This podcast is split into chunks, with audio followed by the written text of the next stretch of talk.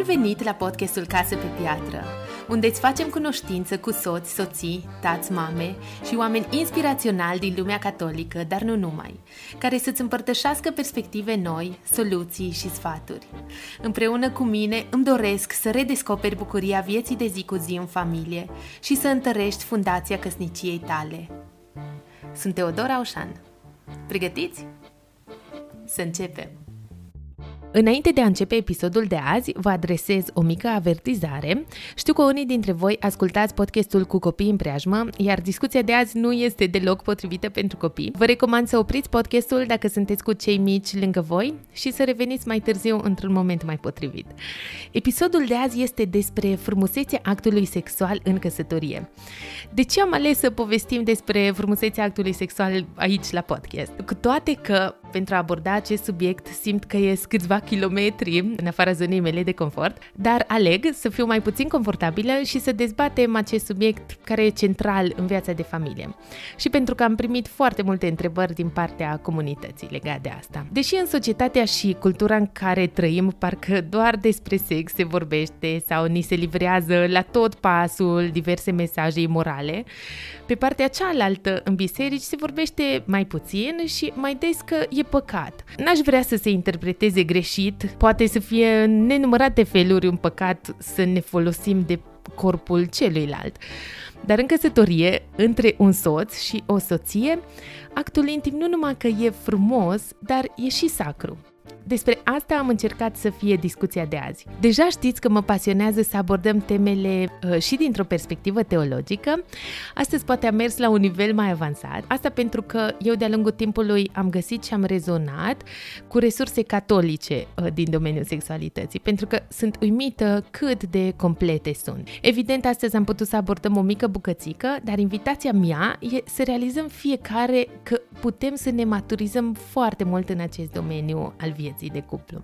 Un alt motiv pentru care am ales acest subiect la podcast e și pentru că există confuzie între creștini și pe deasupra auzim mereu mesaje contradictorii. De exemplu, că e păcat să faci sex în post, căsătorit fiind, ceea ce o să povestim și azi. Sunt extrem, extrem de recunoscătoare că pentru acest subiect, prietenul meu drag, părintele Horea Bursaș Grad, a avut curajul și deschiderea să deschidem împreună această conversație la podcast. A studiat despre sexualitate la Roma, la Institutul pentru Familie Papa Ioan Paul al II-lea și uh, pentru care deschiderea să se facă vulnerabil și să discute chiar și subiecte care sunt considerate tabu. Discuția de azi va fi una mai informală, pentru că pe părintele Horea îl cunosc cu mult înainte ca el să fie preot greco-catolic, pentru că s-a căsătorit cu una din cele mai bune prietene ale mele din copilărie. O știți, a fost și la podcast, Ana Maria Bursaș Grad, a fost în episodul 5, unde a povestit din experiența ei ca antrenor personal și mamă de patru copii și despre cum sportul a ajutat-o să fie o soție și o mamă mai bună. Un ultim aspect, înainte de a începe,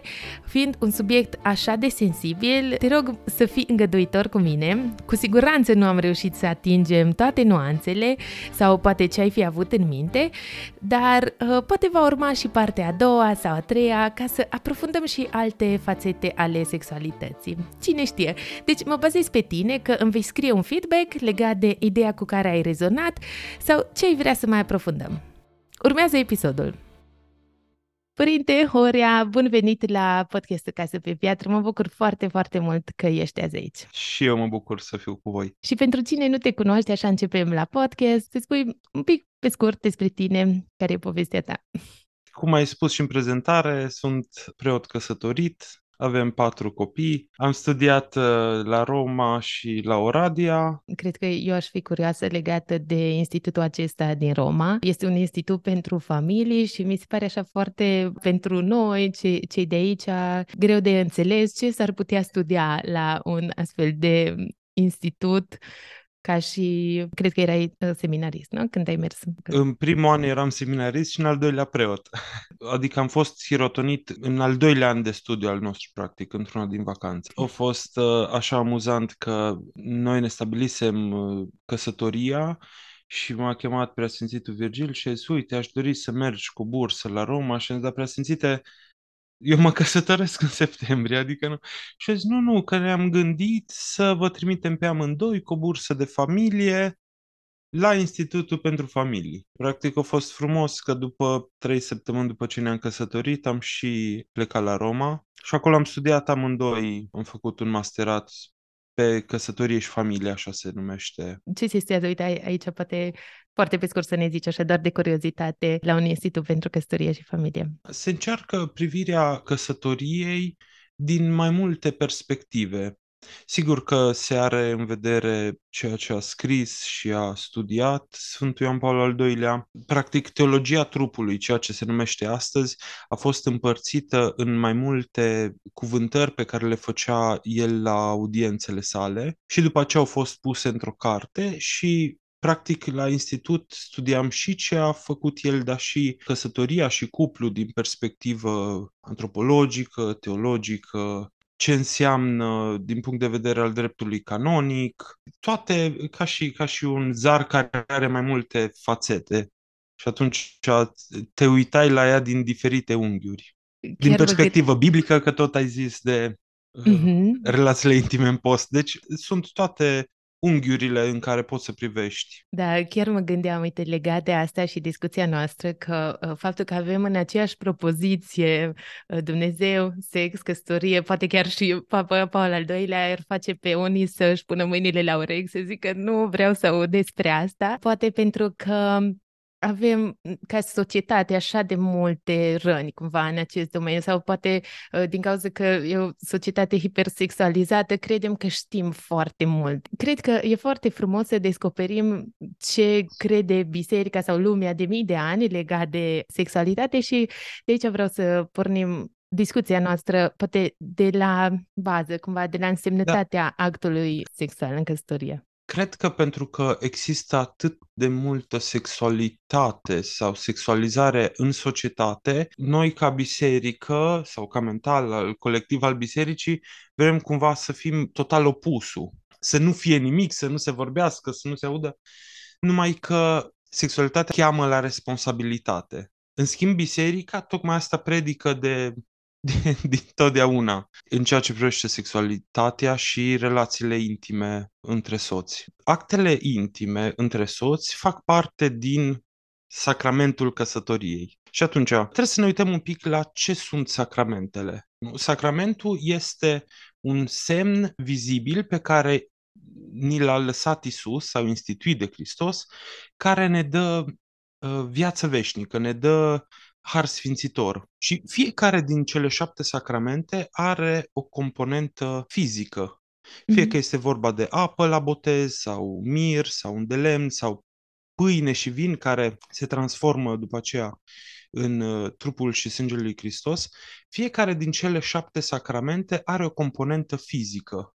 Pentru că Dumnezeu ne-a creat trup și suflet și atunci semnele acestea ni le-a dat să le simțim și fizic nu să le mâncăm sau să ne ungem cu ele sau... Uh-huh. Și atunci, în ceea ce privește căsătoria, atunci când doi oameni se îmbracă frumos și merg la biserică și se căsătoresc, ei promit niște lucruri sau jură, cum se întâmplă în alte locuri, sunt niște rugăciuni, totul este frumos. Se termină căsătoria, merge la petrecere și așa mai departe. Dar căsătoria, deși este validă, nu este completă. În ce sens? Când cei doi pleacă de la biserică, căsătoria lor este validă și ratificată, dar nu este completă sau indisolubilă până când nu există consumarea căsătoriei, și anume relațiile intime. Până când nu există prima relație intimă, căsătoria lor nu este completă.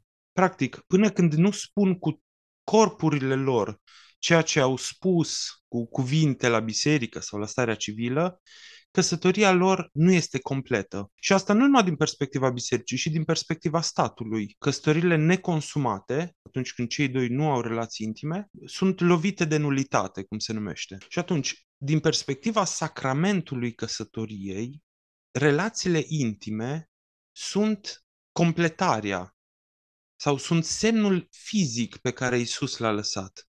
Spune acolo că își va lăsa tatăl și mama și vor deveni un trup, zice Isus. Uh-huh. Deci momentul în care cei doi devin un trup este momentul în care uh, căsătoria devine completă sau nu mai poate fi desfăcută decât de moarte și este momentul în care, sau este locul, semnul vizibil al sacramentului căsătoriei. Da, cred că lumea știe într-un fel lucrul ăsta și așa de însemnat este acest act încât își are locul de fapt acolo. Dar pe urmă, cred că asta mi se pare interesant în ce povesteam noi, pe urmă, după ce să zici, da, căsătoria, cum ai zis și tu, acum este validă, pe parcursul anilor, asta este o, o parte importantă din căsătorie. Practic, actele intime parte din sacramentul căsătoriei. Și știind că sacramentele ne dau har, adică ne dau viață veșnică, ne fac sfinți. De câte ori mergem să ne împărtășim, ne sfințim. Dumnezeu ne sfințește. De câte ori mergem să ne spovedim, ne sfințim. Și de câte ori avem acte intime cu soțul sau soția noastră, ne sfințim. Aici, ca și o paranteză, când vorbim despre sfințirea în actele intime, ne referim la faptul că doi oameni să fie în har sfințitor. Adică să nu fi făcut vreun păcat de moarte de la ultima spovadă. Mi-a plăcut ce Papa Ioan Paul al II-lea a scris undeva, faptul că opusul dragostei nu este ura, ci este a ne folosi de celălalt. Adică a utilitarismul. Ne... Utilitarismul, exact. Și asta mi se pare că este un lucru în care putem să alunecăm foarte ușor în acest domeniu al vieții noastre de a ne folosi de celălalt sau a nu avea poate atitudinea corectă ca să ajungem la harul acesta sfințitor, adică care e de fapt viziunea și idealul și perfectul, pentru că și noi cred că trebuie să avem o contribuție. Nu putem să zicem, a, știi, uite, zice acolo că s-au zis la podcast părintele că avem har ființitor. No, haide! Uh, și cumva trebuie să existe un fel de atitudine, mental asta mă refer. Cumva e har sfințitor în orice fel de atitudine sau cumva cred că noi contează să, să avem atitudinea potrivită? Acum, sigur că asta ne, ne ajută să vedem altfel relațiile intime. Pentru că nu mai este o, o datorie să faci datoria unul față de altul, este un moment în care devii sfânt. E într-un fel așa interesant pentru că nu se prea vorbește despre asta, dar dacă te gândești că poți să fii sfânt prin unirea cu soțul sau soția ta. Nu, Pavel vorbește de sfințirea necreștinilor sau necredincioșilor prin soțul creștin sau soțul credincios. Și unirea aceasta faptul că cei doi devin sfinți ne arată și care e locul relațiilor intime și unde nu în perspectiva celor necăsătoriți, dar și cum este în familie, cum am zis și mai înainte, nu ca o datorie, ci ca un, ca un loc de comuniune. Da, dar cred că atât de greu este să ajungem la acea atitudine de dăruire. E foarte important să vorbim că este frumos. Și uite, dacă ai putea să vorbești un pic despre, pentru mine e un mit acesta care se propagă în mod greșit, că e păcat să faci sex în post. Din cauza că mulți preiau asta și sunt poate soții care zic, uite, începe postul, nu o să mai avem relații intime și apar frustrări și e un mesaj care e greșit înțeles și aș vrea un pic să povestim despre asta înainte de a merge și în, în întrebările pe care le-am primit, pentru că am postat pe grupul de Facebook Casă pe Piatră și am primit foarte multe întrebări de la cei care urmăresc podcastul, dar asta era și una din ele, că uite, sunt preoți care spun că sigur din cauza asta s-a născut un copil cu malformații, că a fost conceput în post. Diverse lucruri de acest gen care se tot propagă și să povesti un pic despre asta înainte. Să le luăm pe rând.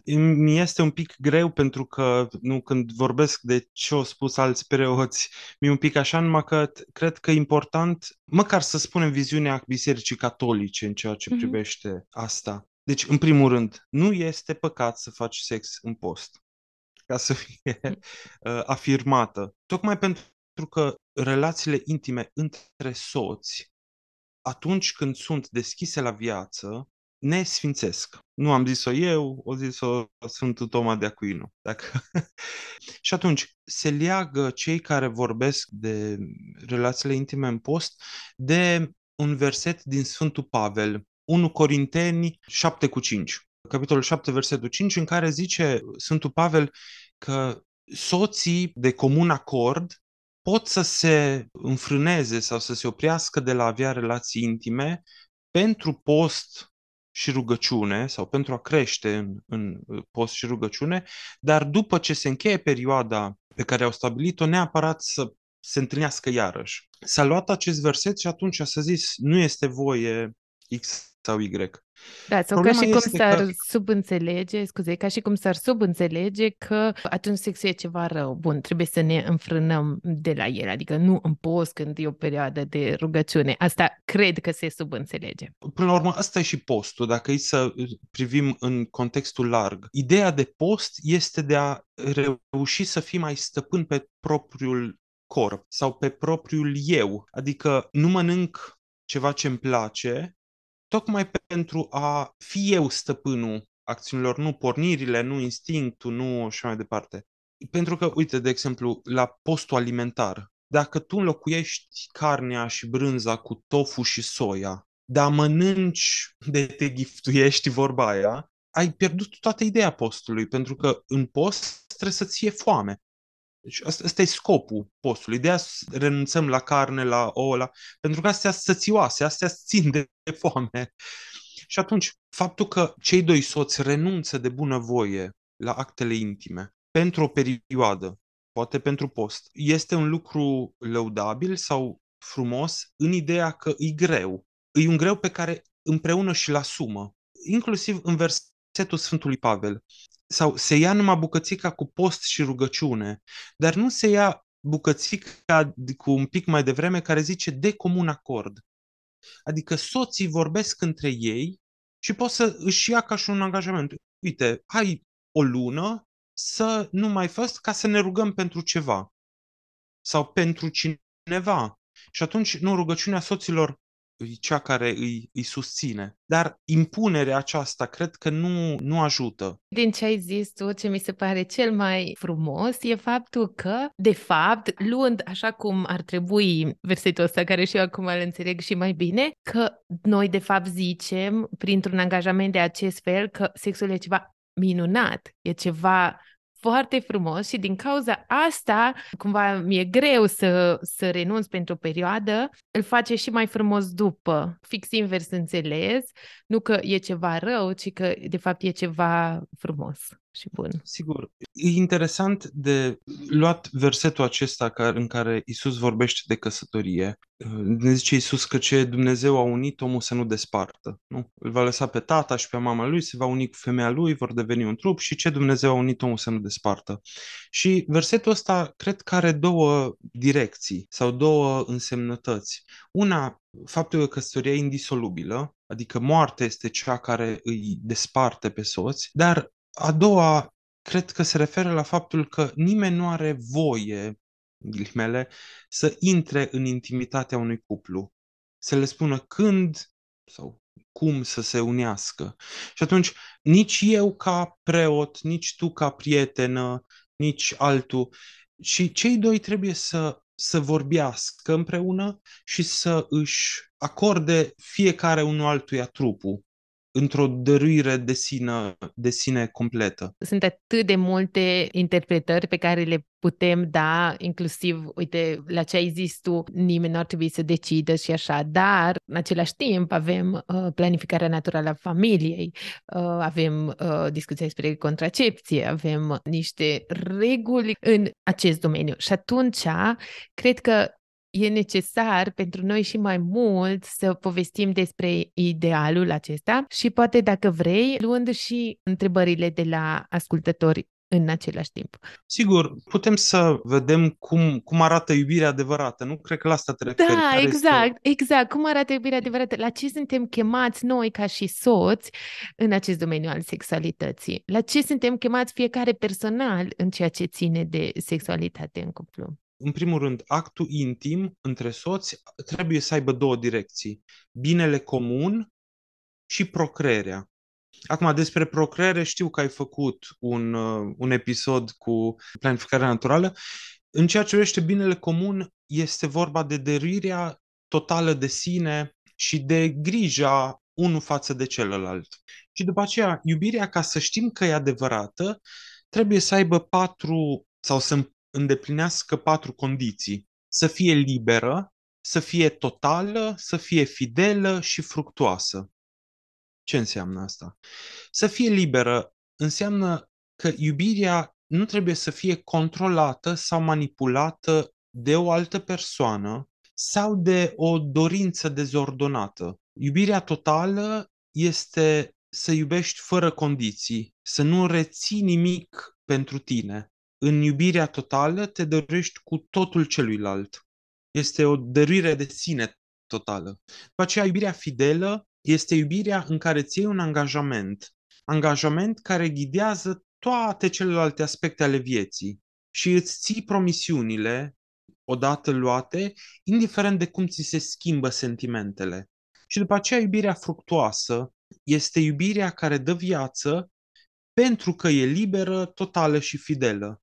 Și iubirea fructoasă e orientată spre procreere în lumea fizică, dar este dătătoare de viață în tărâmul spiritual și emoțional. Și atunci, orice act îl putem judeca, dacă vrei așa cu ghilimele, după aceste patru filtre. Și când mm. toate patru sunt împreună, avem ceva frumos. Și când ziceai de binele comun, cred că, cred că ar fi de interes, cel puțin pentru cel care ne ascultă, să povestim despre orgasm. Din cauza că Papa Ioan Paul al II-lea povestește despre asta și mai mulți sfinți povestesc despre asta, la noi ne inconfortabil, dar e cumva în mintea multora care sunt căsătoriți sau se căsătoresc. Cum este viziunea asta când se vorbește despre binele comun? Faptul că bărbații și femeile au o biologie foarte diferită și acum oricât de smintiți ar simți ceva că povestim despre asta sau inconfortabil, cred că ar fi de interes și ar ajuta. S-ar putea chiar orgasmul să fie cel care stă la baza faptului că este considerat relația intimă între soți ca un lucru rău. Pentru că este nu o plăcere mare și atunci de ce să ai impost o plăcere mare? Ideea în felul următor. La toate lucrurile trebuie să vedem, nu cum zice Isus, cum a fost la început. Și când vine vorba despre orgasm, nu eu, sau tu l-am creat, nu diavolul l-a pus în noi, ci orgasmul a fost creat de Dumnezeu. Nu, și Dumnezeu când vede creația, zice că a fost bine. Deci cum ne-a creat Dumnezeu, ne-a creat bine. Atunci, este important în uh, acest capitol al binelui soților ca fiecare dintre cei doi să se străduiască să-l ajute pe celălalt să experimenteze orgasmul. Tocmai pentru că așa ne-a creat Dumnezeu. E foarte, foarte greu, mi se pare, să mergem înapoi în viața noastră și ne gândim, bun, personal, cum ne-a fost povestit despre partea asta de, din copilărie, poate ce bagaj aducem în căsătorie și pentru mine asta era cel mai important ca și căsătorită, ca și soție, să îmi dau seama că e un proces și că e o maturizare în acest domeniu. Și mai auzeam, e și cum diavolul, înainte să ne căsătorim, ne, ne face cumva atât de interesați de sex sau zice, wow, ăsta e extraordinar, sau ai multă dorință înainte de a te căsători și după ce te căsătorești, cumva merge pe ultimele locuri, în special pentru unele femei și atunci de asta zic că sunt, trăim așa într-o societate în care trebuie să redescoperim partea asta a intimității. Aș avea așa un sfat, dacă mi l-ar cere cineva, în legătură cu partea asta a, a orgasmului, mai ales în ceea ce privește soțiile pentru că bărbatul de fiecare dată ajunge la orgasm. Dar femeile de multe ori mimează sau se prefac pentru ca să se termine. Și sfatul ar fi să nu se facă asta. În primul rând pentru că nu e, o, e un fel de a minți pe celălalt. Cred că e important să se caute să se ajungă în punctul respectiv, pentru că dacă Dumnezeu l-a pus în noi, are un motiv, are ceva bun intrinsec în da. el însuși. Cred că reținerea vine și de la faptul că societatea acum ne arată că asta e totul sau că nu poți să trăiești fără și chestii de genul ăsta. Na, poți să trăiești fără, sunt și preoți necăsătoriți sau sunt și călugărițe care nu experimentează orgasmul fizic. Și atunci, de asta mi se pare totuși important să, aju- să aducem la suprafață și să zicem, uite, ăsta ar fi idealul. Pe acolo, pe acolo trebuie să tinzi ca și cuplu. Sigur, plus de asta, nu, privind la ideal, poți să crești, pentru că dacă numai te uiți în jur și vai, da, aia nu-i bine, aia nu se poate, aia nu-i frumos, niciodată nu o să, o, nu o să existe o înflorire a relației. Dar atunci când privești către ideal, devii exact. sfânt. Aș vrea să luăm din întrebările pe care le-am primit, sunt așa de faine și grele în același timp, mi se par, pentru că m-am bucurat că cei care mi-au scris au devenit puțin vulnerabili să vorbească din partea asta a, a lor. Și o să încep cu un uh, subiect care l-ai atins la început și ai zis că o căsătorie poate fi completă și consumată doar în momentul în care actul intim s-a împlinit. Chiar cineva scria că ce se întâmplă când din cauza unei probleme medicale nu se poate uh, consuma. Problema era legată de vaginism. E o problemă care am aflat că e des întâlnită, dar nu se vorbește așa mult despre ea.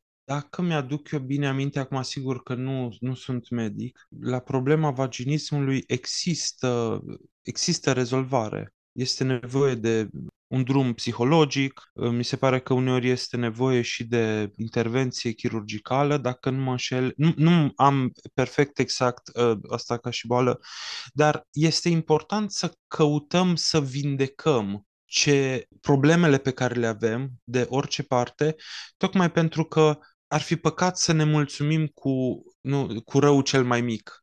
Cel mai frumos și cel mai bine ar fi să fie actul intim așa cum am fost creați, complementari și dădători de viață până la urmă. O altă întrebare care mi se pare frumos de abordat, legat de, nu neapărat de moralitate, zice aici, ci mai degrabă dinamica corectă a sexualității în viața unui cuplu. Cum ar trebui să se comporte o soție creștină, cum ar trebui să se comporte un soț creștin, raportat la actele intime, știind că, în general, zicea, există o, o diferență de ritm între soț și soție diferențe de dorință, de capacitate. Zicea, trebuie soția să se pună la dispoziție ca să fie pace în familie.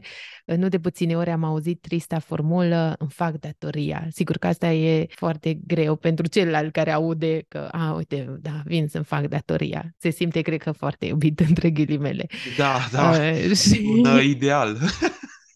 Da, și zicea, cum, cum să nu se ajungă în acest punct și să fie totuși o bucurie împărtășită? Acum, dacă fiecare are grijă de celălalt, inclusiv în atingerea orgasmului, cred că e diferit și raportarea la actele intime.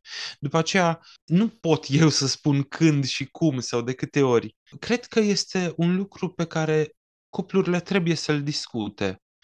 Și cred că e important să se stea la masă, să zică, nu, uite, tu cum vezi, tu ce părere ai? Să fie o discuție între ei, tocmai pentru că actul intim e semnul sacramental și are nevoie de amândoi ca să se întâmple asta. Și Atunci... pentru asta trebuie și o conectare în alte părți ale vieții de familie, o deci, conectare în afara dormitorului cumva. Da, practic, actul intim este nu, să, să spui cu trupul ceea ce spui cu cuvintele. Și atunci, dăruirea astea de sine totale trebuie să fie și în bucătărie, și în casă, și în treaba cu copiii. Fiecare trebuie să crească împreună și să aibă grijă. Eu trebuie să am grijă de soția mea, soția mea trebuie să aibă grijă de mine. Fiecare.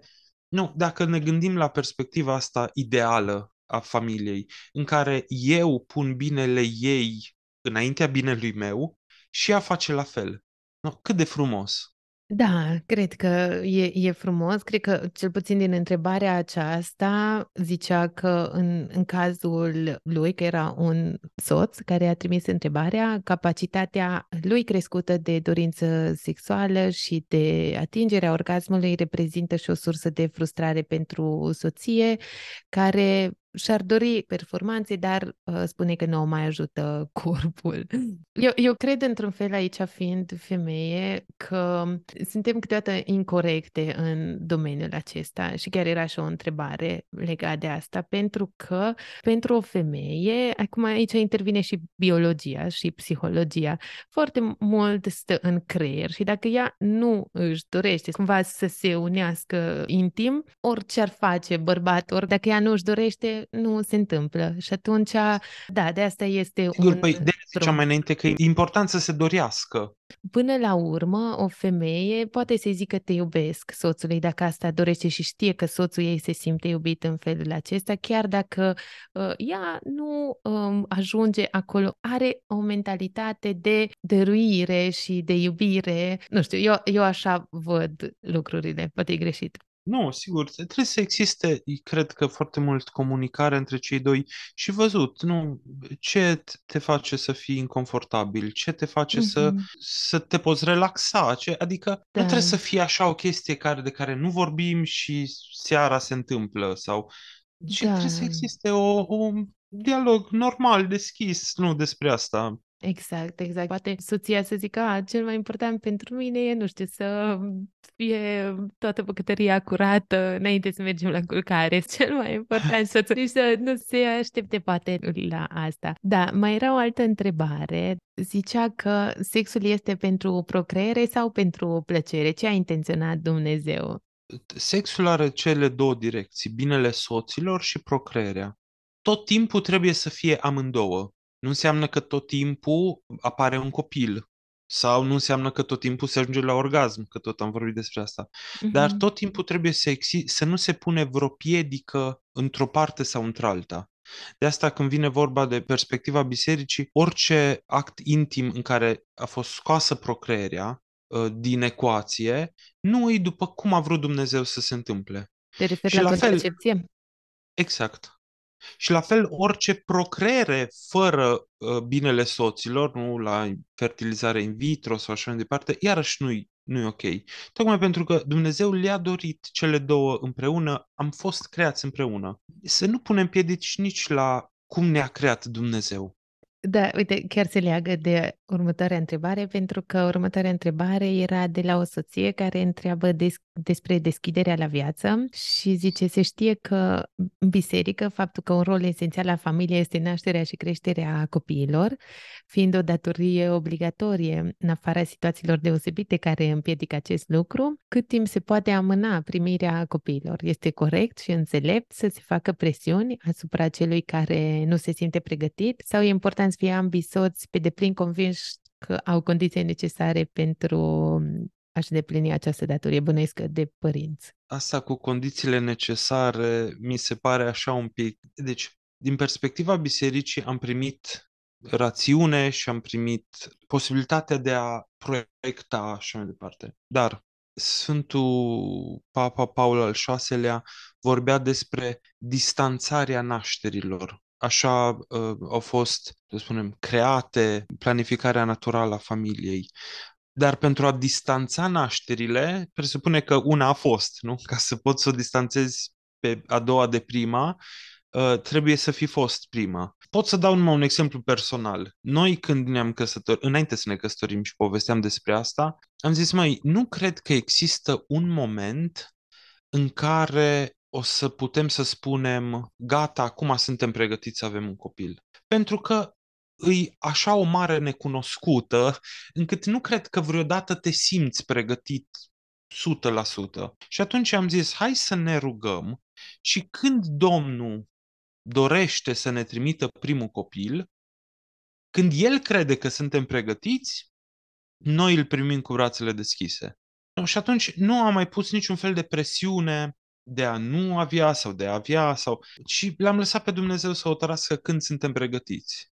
Nu. Sigur, când a venit, nu ne simțeam pregătiți, dar am zis, nu, Doamne, dacă ne l-ai trimis, nu, acum ajută-ne, că, că de asta a fost interesant că în al doilea an de cât eram la Roma, eram singuri cu Ștefi.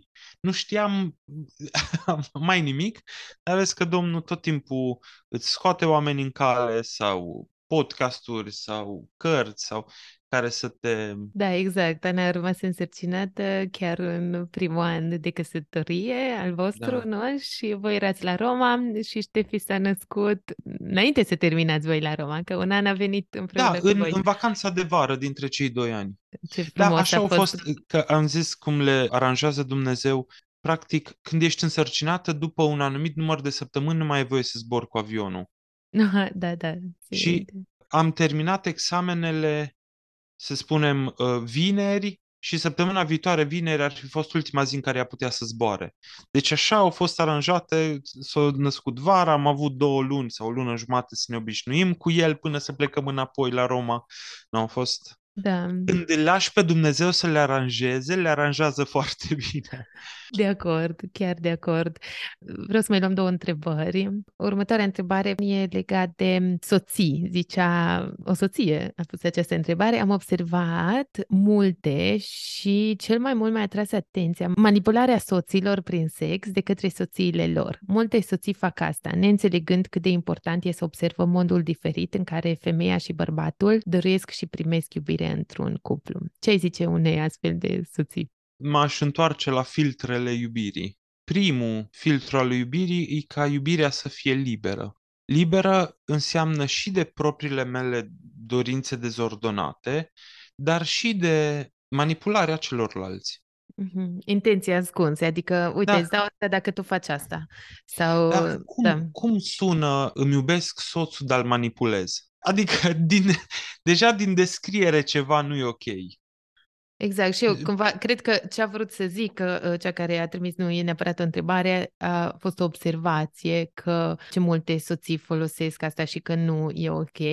Și, într-adevăr, eu am mai auzit m, și în mediul ăsta religios, oarecum, păi, uite, dacă vrei să ai o discuție cu soțul tău sau să fie de acord cu tine în ceva, discută după pactul intim sau, nu știu, folosește ca o armă. Nu știu Ca o dacă ai- monedă, da. ai văzut asta, dacă ai, ai întâlnit vreodată, nu știu, concepția asta. Acum, nu știu dacă pot să zic că am întâlnit-o propriu zis, că nu cred că vine cineva să zică părinte, e ok să-mi manipulez soțul, să facă un lucru sau altul.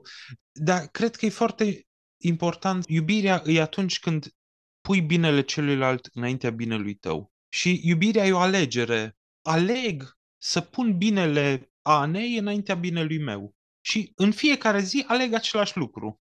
Chiar dacă Mm. poate ne-am certat sau poate că nu suntem în...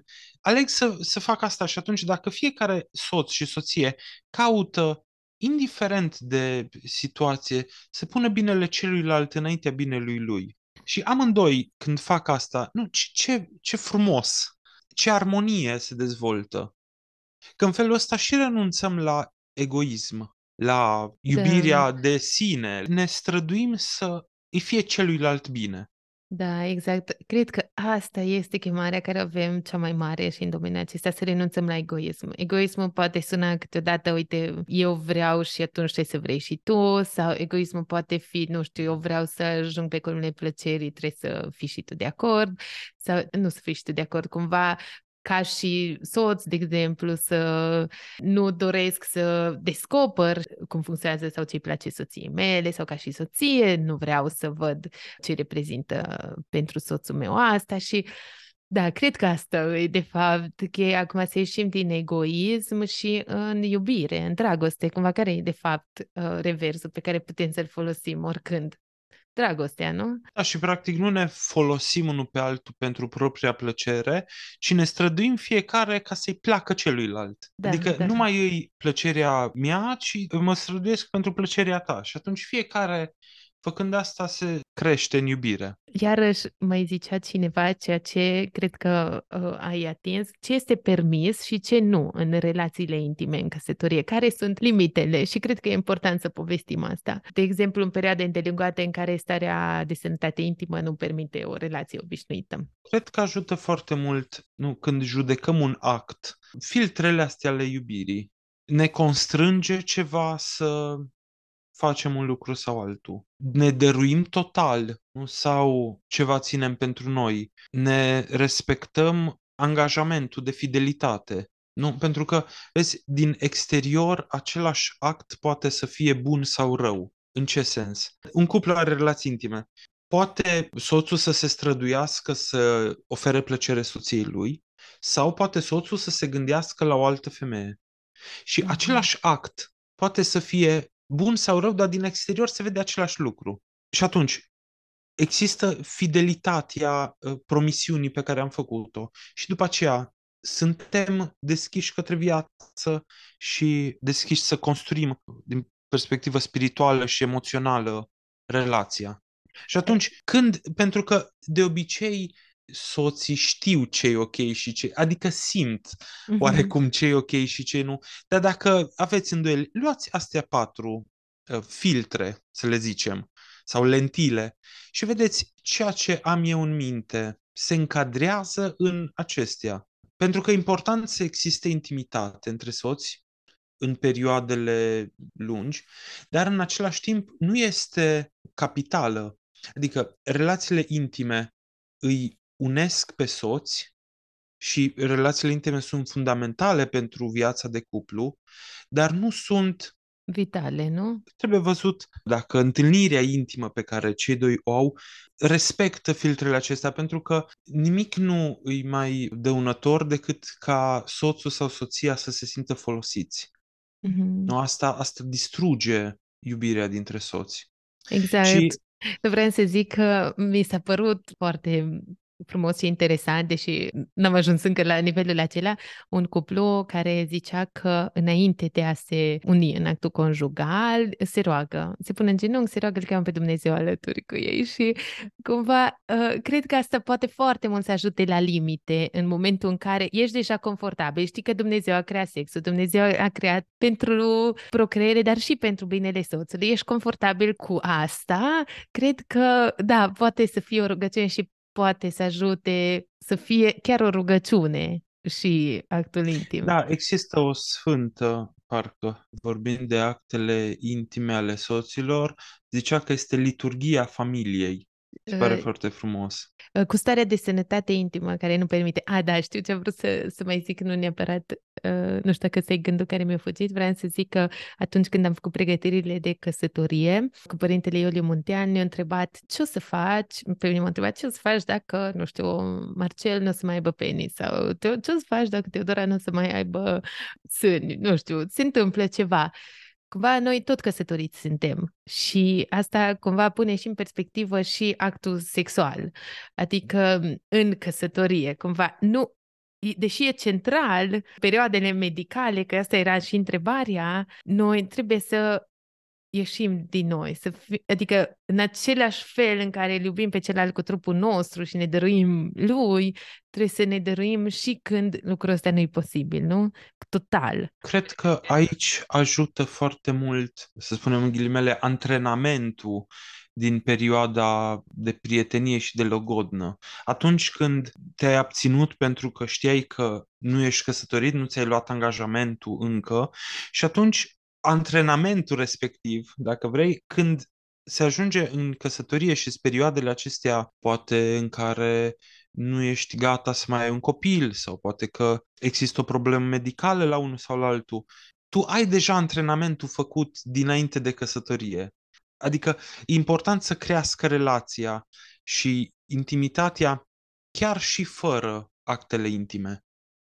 Deci mm-hmm. să mhm. crească relația și iubirea dintre noi și până la urmă este și un, un mod foarte frumos, cred că, de a-ți arăta iubirea față de celălalt. E o problemă, nu știu, trei luni de zile, șase luni de zile, nu se poate. Ok, duc greu ăsta că te iubesc. Da, o altă întrebare, cred că asta o să fie ultima în care o luăm, e legată de, poate ai vorbit puțin, faptul că am întâlnit părinți cu copii cu dizabilități, în special îmi amintez de o familie cu copil cu autism grav, care au primit din partea preoților lor explicația următoare. Dizabilitatea copilului e consecința, pedeapsa faptului că acest copil a fost conceput într-o perioadă de post.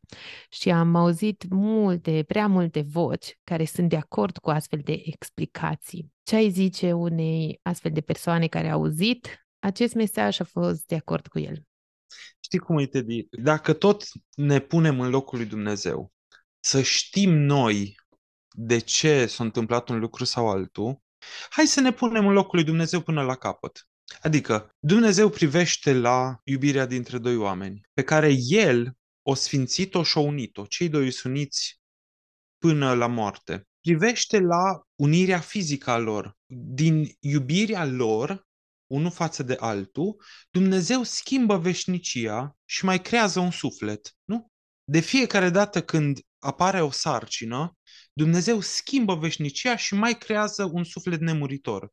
Deci privește la iubirea celor doi, schimbă veșnicia și mai creează un suflet și după aceea zice da, vă dau un copil cu bolnav.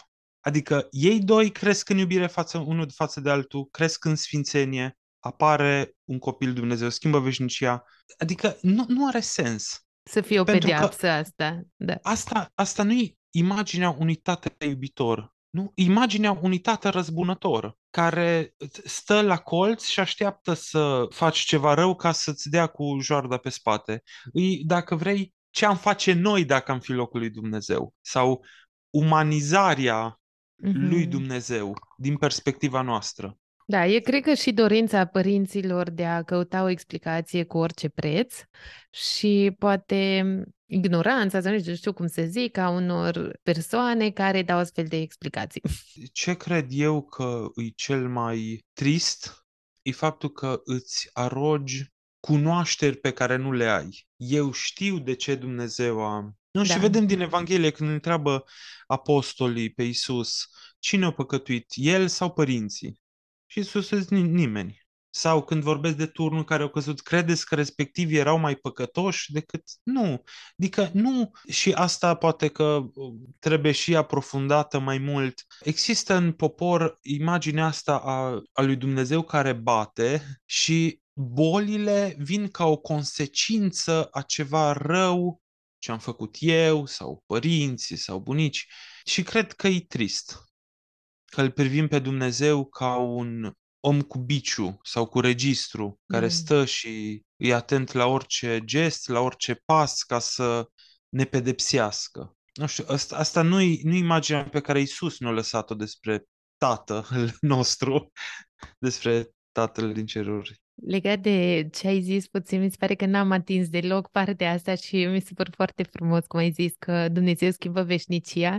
Auzisem în foarte multe locuri de asta că soții se iubesc atât de mult în actul conjugat încât după 9 luni trebuie să pună acele iubiri un nume. Aha, și e așa de frumos, dacă de fapt și asta e o bucurie în sine, un rezultat minunat, e ca și o minune al um, unirii dintre soți. Uh, pe final, vreau să îmi zici o concluzie cu care să rămânem sau un gând cu care vrei să, să ne lași. Nu știu dacă am zis-o de 10 ori sau nu, dar uh, așa mi-am propus. Îmi doresc foarte mult ca să se înțeleagă că actul intim între soți atunci când ei sunt în har sfințitor este sfințitor, ne face sfinți. Actul intrim între soți îi face pe cei doi soți mai sfinți. Mm-hmm. Asta aș vrea să fie așa ca o, ceea ce avem în minte atunci când vorbim despre actele intime între soți eu cum traduc ce ai zis tu, așa, în mintea mea cel puțin, e că de fiecare dată când ne unim în actul conjugal, noi ne reînnoim uh, sacramentul căsătoriei, uh, ne reînnoim uh, jurămintele cumva de la căsătorie și căsătoria noastră și iubirea noastră. Soții se întorc la momentul în care erau în biserică și, uh, și jurau unul altuia iubire, fidelitate uh, și așa mai departe e renoirea acelui moment de unire dintre cei doi. Știi că pe final avem și o întrebare care o pun fiecare, sunt două întrebări de fapt, care uh, le da. pun fiecare invitat, Fulger. Uh, o carte care te-a marcat și de ce și o persoană care te-a marcat și de ce, dacă este o carte legată de subiectul care l-am povestit azi. Poți să recomanzi orice resursă sau video sau podcast uh, legat de discuția de azi, dacă, dacă dorești poți să faci și asta. Sigur, există mulți catolici care au vorbesc despre teologia trupului. Este Christopher West, L-am auzit pe părintele Schmidt vorbind despre asta. Părintele Mike da. Schmidt. Cred că mulți dintre cei care sunt pe social media și sunt catolici au măcar o bucățică despre asta, poate tocmai pentru că e atât de importantă pentru viața spirituală. Și atunci, cu drag, se poate urmări sau aprofunda. După aceea sunt cărțile Sfântului Papa Ioan Paul al II-lea, din care uh, amintesc iubire și responsabilitate, o avem tradusă și în limba română. Cred că merită să investim în a înțelege și a aprofunda. Nu, în prima fază să mergem pe mâna lui Dumnezeu, că știe El de ce un lucru este într-un fel sau altul, dar să nu ne mulțumim cu asta, ci să căutăm să înțelegem și noi de ce. Prin studiu, prin foarte important, și cel puțin pentru mine personal, să, să studiez și partea aceasta să, să aflu mai mult. O să menționez cartea Holy Sex, cred că uh, Christopher West a scris uh, Holy Sex sau Popchak. Sunt câteva resurse și, și pe Pines with Aquinas, Matt Fred, care atinge uh, și partea asta, dar și în contextul pornografiei, pentru că, evident, când cineva vine cu un istoric e mult mai greu să descopere frumusețea și autenticitatea actului sexual în căsătorie. Dar cred că Cristalina și Jason Evert mai au iarăși foarte, foarte multe discuții pe, pe tema aceasta a relațiilor intime și a castității și așa. Dar, scuze, am intervenit și eu acum peste recomandările tale. Foarte bine făcut, că doar îs, uh, cu numele am o problemă. Mă încurc tare mult în nume. Și eu, și eu, la fel. Și atunci la fel și eu. Revenim așa la întrebările Fulger, dacă vrei să zici pe scurt um, o carte și o persoană. Există o carte care m-a ajutat foarte mult așa în viața și anume Istoria Sfântului Padre Pio. Pentru că este acolo un loc care așa când l-am citit m-a scuturat și am zis mereu, mereu să-l țin minte și să-l pun în practică. Vine la, la Padre Pio un, cum se numește, cardinal, trimis de papa, să vadă dacă îi autentic sau nu. Și după ce se întoarce la Roma, face un raport pe care îl trimite și papei și mănăstirii, care zice că Padre Pio e un șarlatan, care își face rănile singur, încearcă să înșele lumea, să... Și uh, ca urmare a respectivului raport, lui Padre Pio îi se interzice să mai celebreze și să mai spovedească. Și uh, sigur că frații de la mănăstire se înfurie și nu, că să mergem la papa. Să... Și Padre Pio zice, nu el, cardinalul, ci diavolul este cel care Dumnezeu le scoate pe toate la lumină. Și cu gândul ăsta, de multe ori când îmi vine să, să nu, mândria proprie sau să demonstrez sau, sau, sau, sau să mă scuz în vreun fel, dacă zic, auzi, adevărul tot timpul tot timpul iese la suprafață. A ascultat, așa Deci nu a continuat să oficieze. Sigur, sigur. A fost da. ani, an de zile în care nu a... Nici nu mai știu exact cât timp. O persoană sau un spânt care te-a inspirat și de ce? Eu aș încuraja pe toată lumea, când are timp, să meargă pe la frații din Timișoara. De la Giro, Măcar un pic. Da, da, nu recomand o persoană, recomand un loc. Sunt patru persoane foarte faine. Așa, o bucățică de pace într-o mare agitată. Subscriu, recomand și eu cu mare drag. Fratele Anastasia a fost și la podcast, la episodul cu Dragon și adevărul în povești și e un loc special și pentru mine. Mă bucur că l-ai menționat. Bine, mulțumesc foarte mult pentru discuția de azi. Sper să ajute și pe cel care ascultă să fi auzit o idee nouă cu care să plece după acest episod. Mulțumesc tare mult! Cu drag! O zi frumoasă să aveți! Mulțumesc că ai ascultat! Dacă îți place acest podcast și simți că te îmbogățește și te ajută, poți contribui și cu o mică donație lunară pe patreon.com slash casă pe piatră sau accesând linkul pe care l-am pus pe website în descrierea fiecărui episod. Apreciem și susținerea financiară pentru că ne ajută să creștem, dar nu uita și de simplu like și subscribe oriunde urmărești acest podcast. Ajută foarte mult ca și alții să afle de casă pe piatră. Sunt Teodora Aușan, ne auzim data viitoare!